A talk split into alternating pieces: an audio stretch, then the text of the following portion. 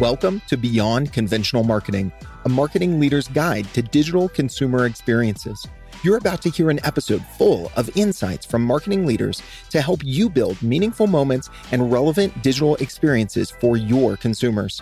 Join us as we hear from marketing leaders about their experiences with data and personalization, digital marketing trends, and expert advice on how to grow your business and connect with consumers.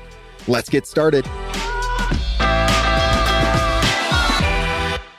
Hello, everyone. Welcome to another episode of Beyond Conventional Marketing.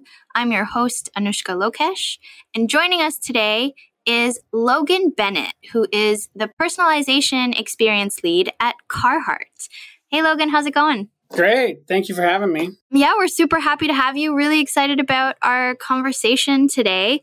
Before we get started, maybe you could just introduce yourself a little bit, tell us a little bit about your background and what it is that you do at Carhartt. Sure. Yeah. So I'm Logan Bennett. I come from well, my, most of the time in my in mar- my marketing careers has been in the creative agency world. So I have a lot of creative agency background, helping large and small brands and everything in between work with digital strategy, social strategy, digital transformation, creative technology, experience strategy, and everything that comes along with that. At Carhartt, I mainly work on personalization. I lead a cross functional team that includes data analysts, developers, creatives, experience strategists, lots of other titles, uh, figure out how personalization comes into play across all of our channels at Carhartt. So, yeah, it's a very rigorous process. It's a new thing for Carhartt. And it's so it's an exciting time for them and us as well. Yeah, so that's me in a nutshell, I guess. yeah, that sounds like you have a very interesting background. I find that people who come from a number of years with an agency background, they've had such a variety of experiences always. Yes, lots of different types of brands, different types of clients, different challenges to solve in a very different environment than working on brand side. So, very beneficial, I think, to have that experience. Definitely. So, over the course of your career, what is something that you've learned that you think is really important for marketers? Uh, yeah, I think the biggest thing that I have learned over the course of my career is the importance of the consumer journey. With everything that you do, whether it's creative or social strategy or anything else, customer journey is at the center of all of that. And so what that means is that you know the customer journey is essentially all of the different paths that a customer could take to become your customer. That is inclusive of everything that is leading to a retail store if you have it, an e-commerce experience if you have that. It's all the paths coming from email, from search, from social, all of it coming together to formulate one kind of cohesive journey. At its very basic level, it is essentially like if you think of like an old school purchase funnel that is a lot more circular, that's like very generalized, but and then it's also inclusive of everything that customers are going through. So their pain points, what they're trying to solve, why they are coming to you in the first place. And that journey alone helps you as a marketer understand all of those things. It helps you understand what are the things that I need to be helping my customers solve? What pain points are we needing to help them overcome? And then as a marketer, it also helps us understand where we target consumers, what triggers we need to send them to get them to go through this journey, uh, what stages are they at in the journey? So we might talk to one person differently in one stage of the journey that we do at the very beginning stage of the journey. And how does it help inform all of our data, all of our personalization, all of our different channels that we're in, all of the different messaging or creative that we might have, because we might have different messaging or creative depending on what stage they're at as well. So it's super important. and I it's very hard to get things done without it. Yeah. Do you think you could give us an example of what the consumer journey might have looked like when you started out your career versus what it is now?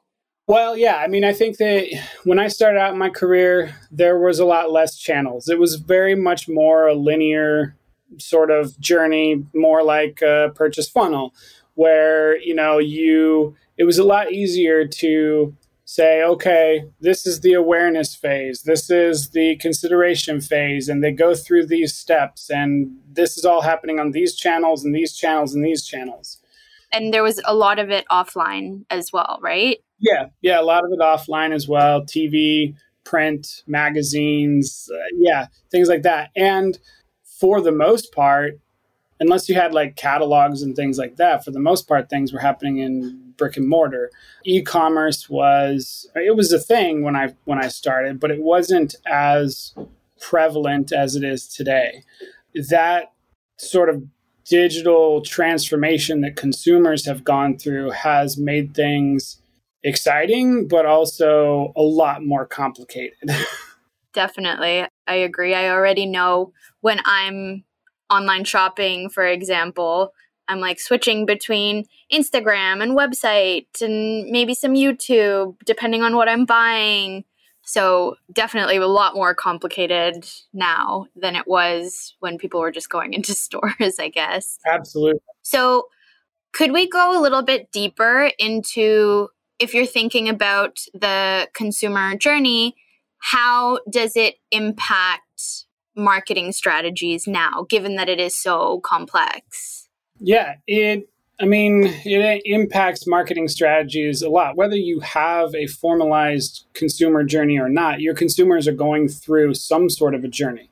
Whether they are going back and forth from Instagram and, and Facebook or Google or your your website or your store, there's some sort of a journey there. And at each stage, they are deciding whether they are just window shopping or whether they are actually going to buy something. And they are comparing you to all of the other options out there.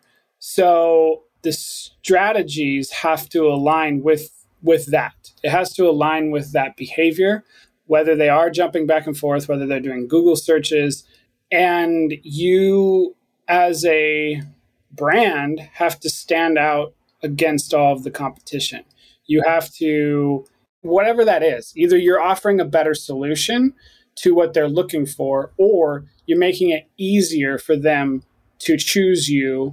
Maybe it's an easier experience. Maybe it's uh, less hoops that they have to jump through. Maybe it's better value in the product. Uh, I don't know what that exactly is for, you know, all the different brands out there, but the important part is to understand all of those pieces that a consumer is going through in order to build those strategies. So if it is they are jumping back and forth on social, you have need to have a, a social strategy that you understand how that's happening and that journey of jumping back and forth to making a purchase, whether that's sending people in store or sending someone to your website or doing that purchase through Instagram. What does that journey look like?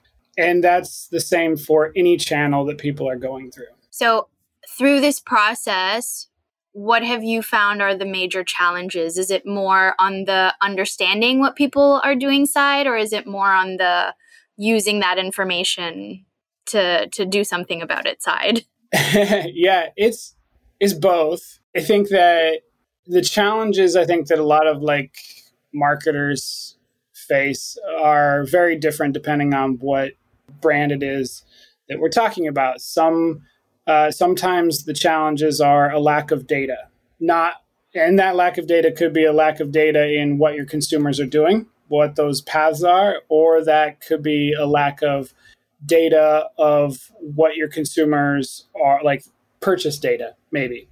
There's also challenges when it comes to how your teams are working together. Some brands that I've encountered are super siloed, uh, which makes it very hard to capture and work through that entire journey because a customer's journey might go across five, six different brand departments. And if those teams are siloed, then either the data is not getting passed back and people aren't getting all the information that they need about the consumer or about goals that each group might have, things like that. So I think that the challenges vary often depending on what campaign you're trying to do, depending on what consumer you're trying to go after. So yeah, it could be a lot of different things. Yeah.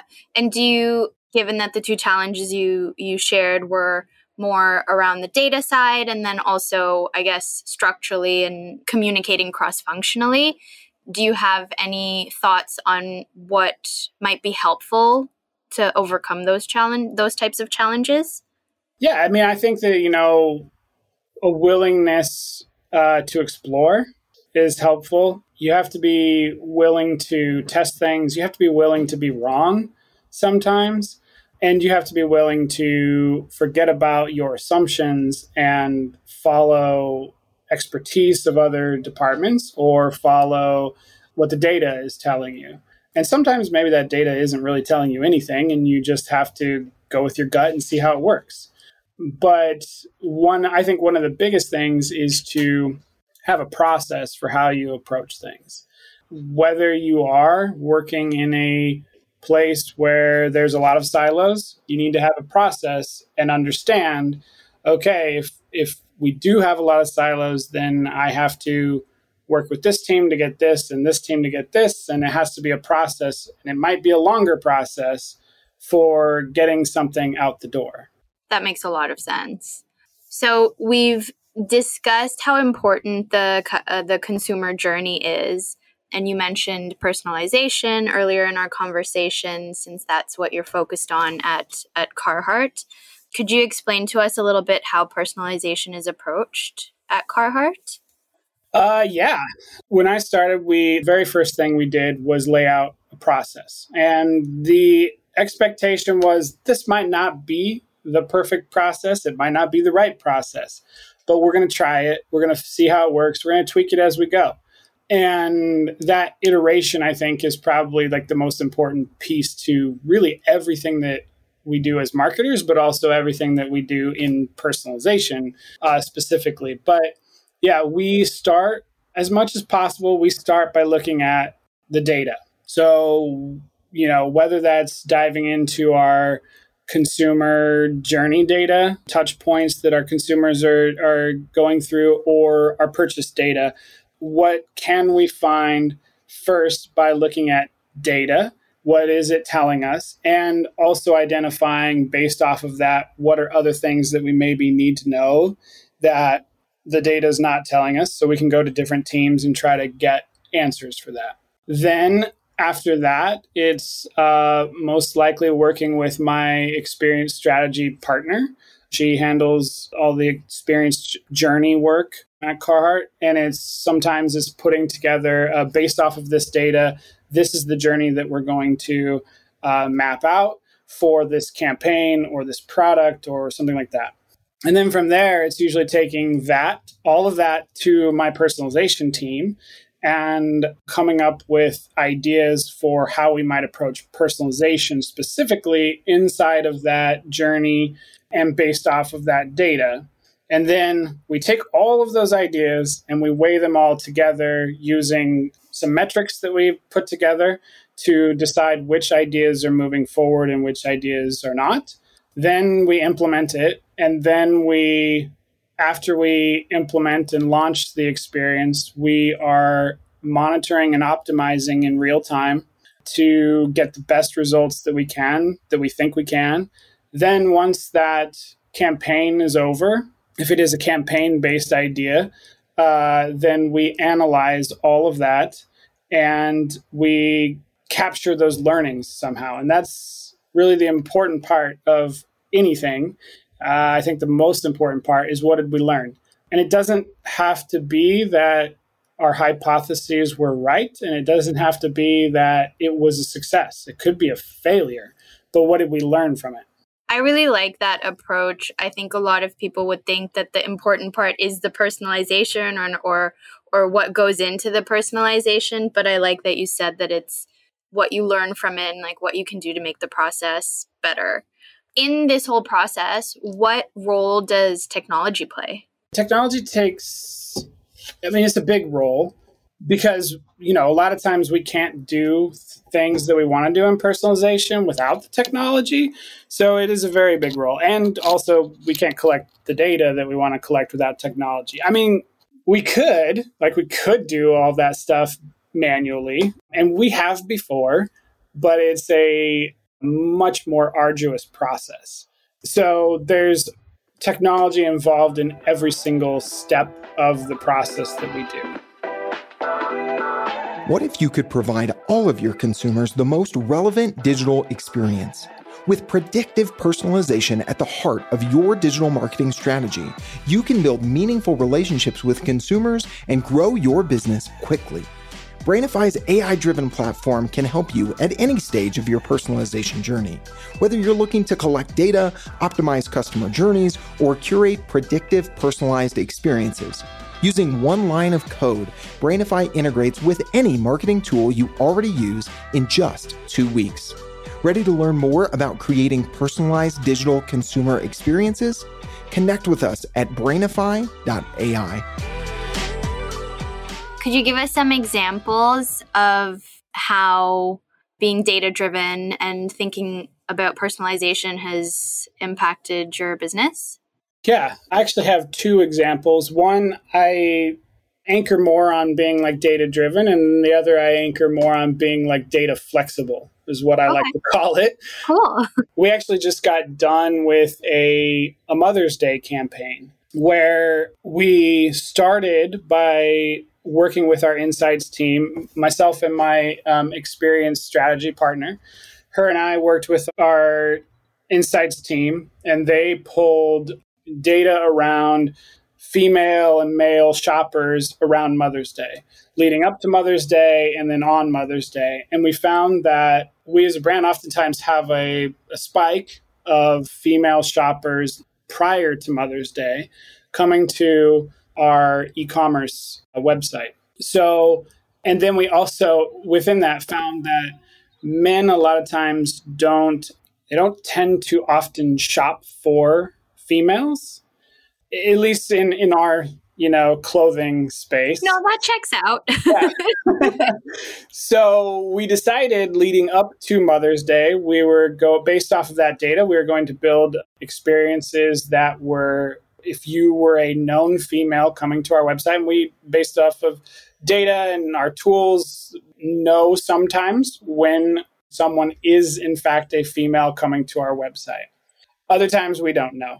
But for the ones that we do know, we were going to give them a fem- a more female focused experience on our homepage than we did anybody else coming to our website. It was going to be more male focused. That experience, um, we actually found that we didn't have a ton of visitors who were known females, but when someone was a female coming to our website and they had a more female focused experience, it uh, garnered much higher conversion rates, higher basket basket price rates, things like that. So it was a very valuable group of people that we are providing a different experience to. What was the experience? Was it just more like recommendations for female products or Yeah, it was uh recommendations on female products. It was also, and sometimes it might not have been, sometimes it might have been leading to like a landing page or a category landing page that was more unisex, but the creative on it was more female focused. So it could have it could be more female products. It could also just be more female, uh, more female focused creative. Yeah, Yeah, and then the other example that I like to talk about is being data flexible. So we took a similar approach to another launch that we did back in, uh, I want to say like early spring. And we, based off of the data, we decided that the best way to target was on past purchasers and new purchasers and providing different experiences for both of those and it was a new product launch that we are doing. And typically, when you do that, the conventional uh, way of doing things is to send people to a landing page and drive all of your media to that landing page, things like that. And during the process of briefing creatives and things like that, we pivoted. We made we decided, hey, let's try doing this on our homepage. Let's send all of our media to our homepage. Let's do a homepage takeover for this product. And we had no data to support that that would work, but we wanted to try it to see how it went. We still went with the data led idea of, of targeting, you know, past purchasers and new purchasers. And after the launch, we actually found out that doing things that way worked worked well so now we have an example that we can go back to, and we have data showing that when we do decide to do this in the future, it should work. But that required us to be a little bit flexible with things. And even though we didn't have any data supporting that, and it went kind of against conventional wisdom and ways of doing things, we tested it and we, we learned that it did work. So we could have also learned that it would have been a huge failure, but we would have at least known then going into the future that, yeah, we shouldn't do that. yeah. I mean, I guess there is something to be said for being curious and then also following that curiosity. yeah. Yeah. And sometimes, you know, sometimes in this world of moving forward with technology and things like that and all the data, we won't always have the data to support things. But if we have a hunch about things, we can do it, we can test it. And if it doesn't work, we'll know that for the future. If it does, then we can continue to do it. I think that's really important because a lot of brands, I find there are some brands that have a lot of data, and so they can make always very informed decisions because they have the data. But there are also a lot of brands that don't always have data. Like I was always working on newer brands, and we didn't have Nielsen data or all of the other things that help people make decisions. And then in that case, it's the best alternative is to have a hypothesis and then test it out. Yep, yep. Sometimes it's, it's best just to launch something out there, see how people work with it, and then change things on the fly as as you're reading how people are interacting with things. Yeah, and then you have an additional data point. yeah, yeah. And with that other launch, we did that as well. We we reacted to things on the fly. We for one of the experiences, we decided not to have CTAs up in our home hero portion. And uh, very quickly, as we were monitoring things, we realized that was the wrong decision. And we were able to pivot and get something uh, up there pretty quickly after we launched. And I mean, that, that happens. When you're going through a campaign like this and you're testing something out, do you have a point at which you check back in and you're like, okay, this is working, let's keep doing it, or this is not working, we got to do something else? It all depends on the data. You have to have enough data to be able to confidently say something, and the, the data has to also be pointing in one direction or another. If something is, if you're looking at the data and you're like looking between two different things, maybe it's an A B test or something like that, and the data is fairly even across both of them, then you you can't really say one way or the other that something is working or not. But so we typically will look at things. I mean, we'll look at things daily, but you can't oftentimes make any sort of informed decision until at least a week out. And that's all depending on the amount of traffic that you're getting. But for the most part, the best rule of thumb I would say is it is like two weeks. Yeah, that seems fair. Yeah. Great. I think that was that was a very both of the examples you gave were extremely insightful. As we kind of wrap up, I wanted to ask you, do you have any advice for fellow marketers or marketing leaders as they navigate understanding their customer and and personalization? Yeah, I probably two two pieces of advice. One is to be curious. You know, I think that you can't get too rigid or structured in things that you're doing. You have to have some room for exploration, some room for curiosity and testing things, and being okay with uh, being wrong about things. You know, sometimes when we get too hung up on us wanting to be right and wanting to prove that something is one way, we lose out on all of the cool things that you could accomplish if you're just willing to say, yeah, I was wrong. Let's go this direction. And also, hey, we we don't know that this is going to work, but let's try it. Let's try it and see what happens. And if it doesn't work, we can easily pivot back to how how we were doing things. The other piece of advice I would say is to pay attention to not getting too wrapped up in how clever the thing is that we're doing. A customer interacting with your brand should never notice that you are putting them through this personalization experience. It should just feel natural to them.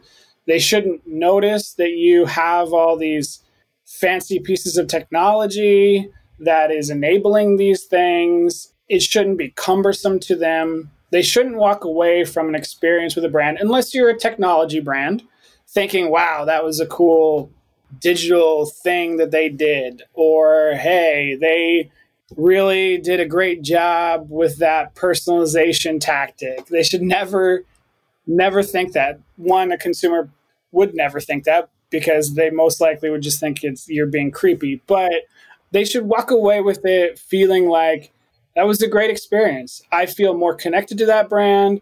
They made my life easier. They did a great job of uh, meeting my needs that I had. And they should also walk away, if it's personalization that we're talking about, they should walk away feeling like like that brand understood them. That brand knew what they were going through. And they shouldn't walk away thinking, oh, that was really creepy. Like it, that was way too personal. It should just feel natural. It should feel like I they know who I am and they know what I'm looking for. Sometimes when I am having these experiences, I'm like, how did they know that? Which is not what you want.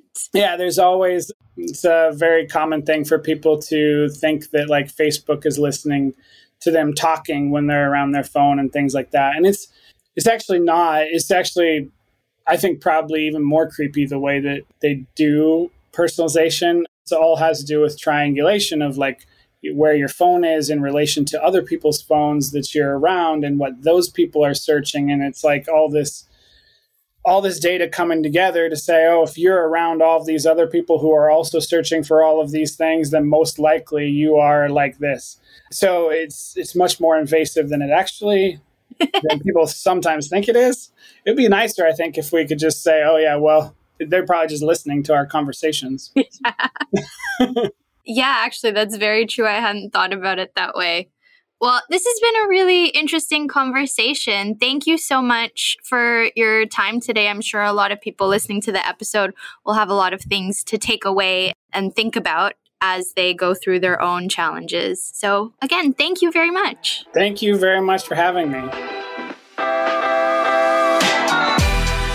Thank you so much for listening to Beyond Conventional Marketing, a Brainify podcast. Keep connected with us by subscribing to the show in your favorite podcast player. If you found this episode valuable, please rate, review, and share it. To learn more about creating delightful digital experiences, join us for the next conversation.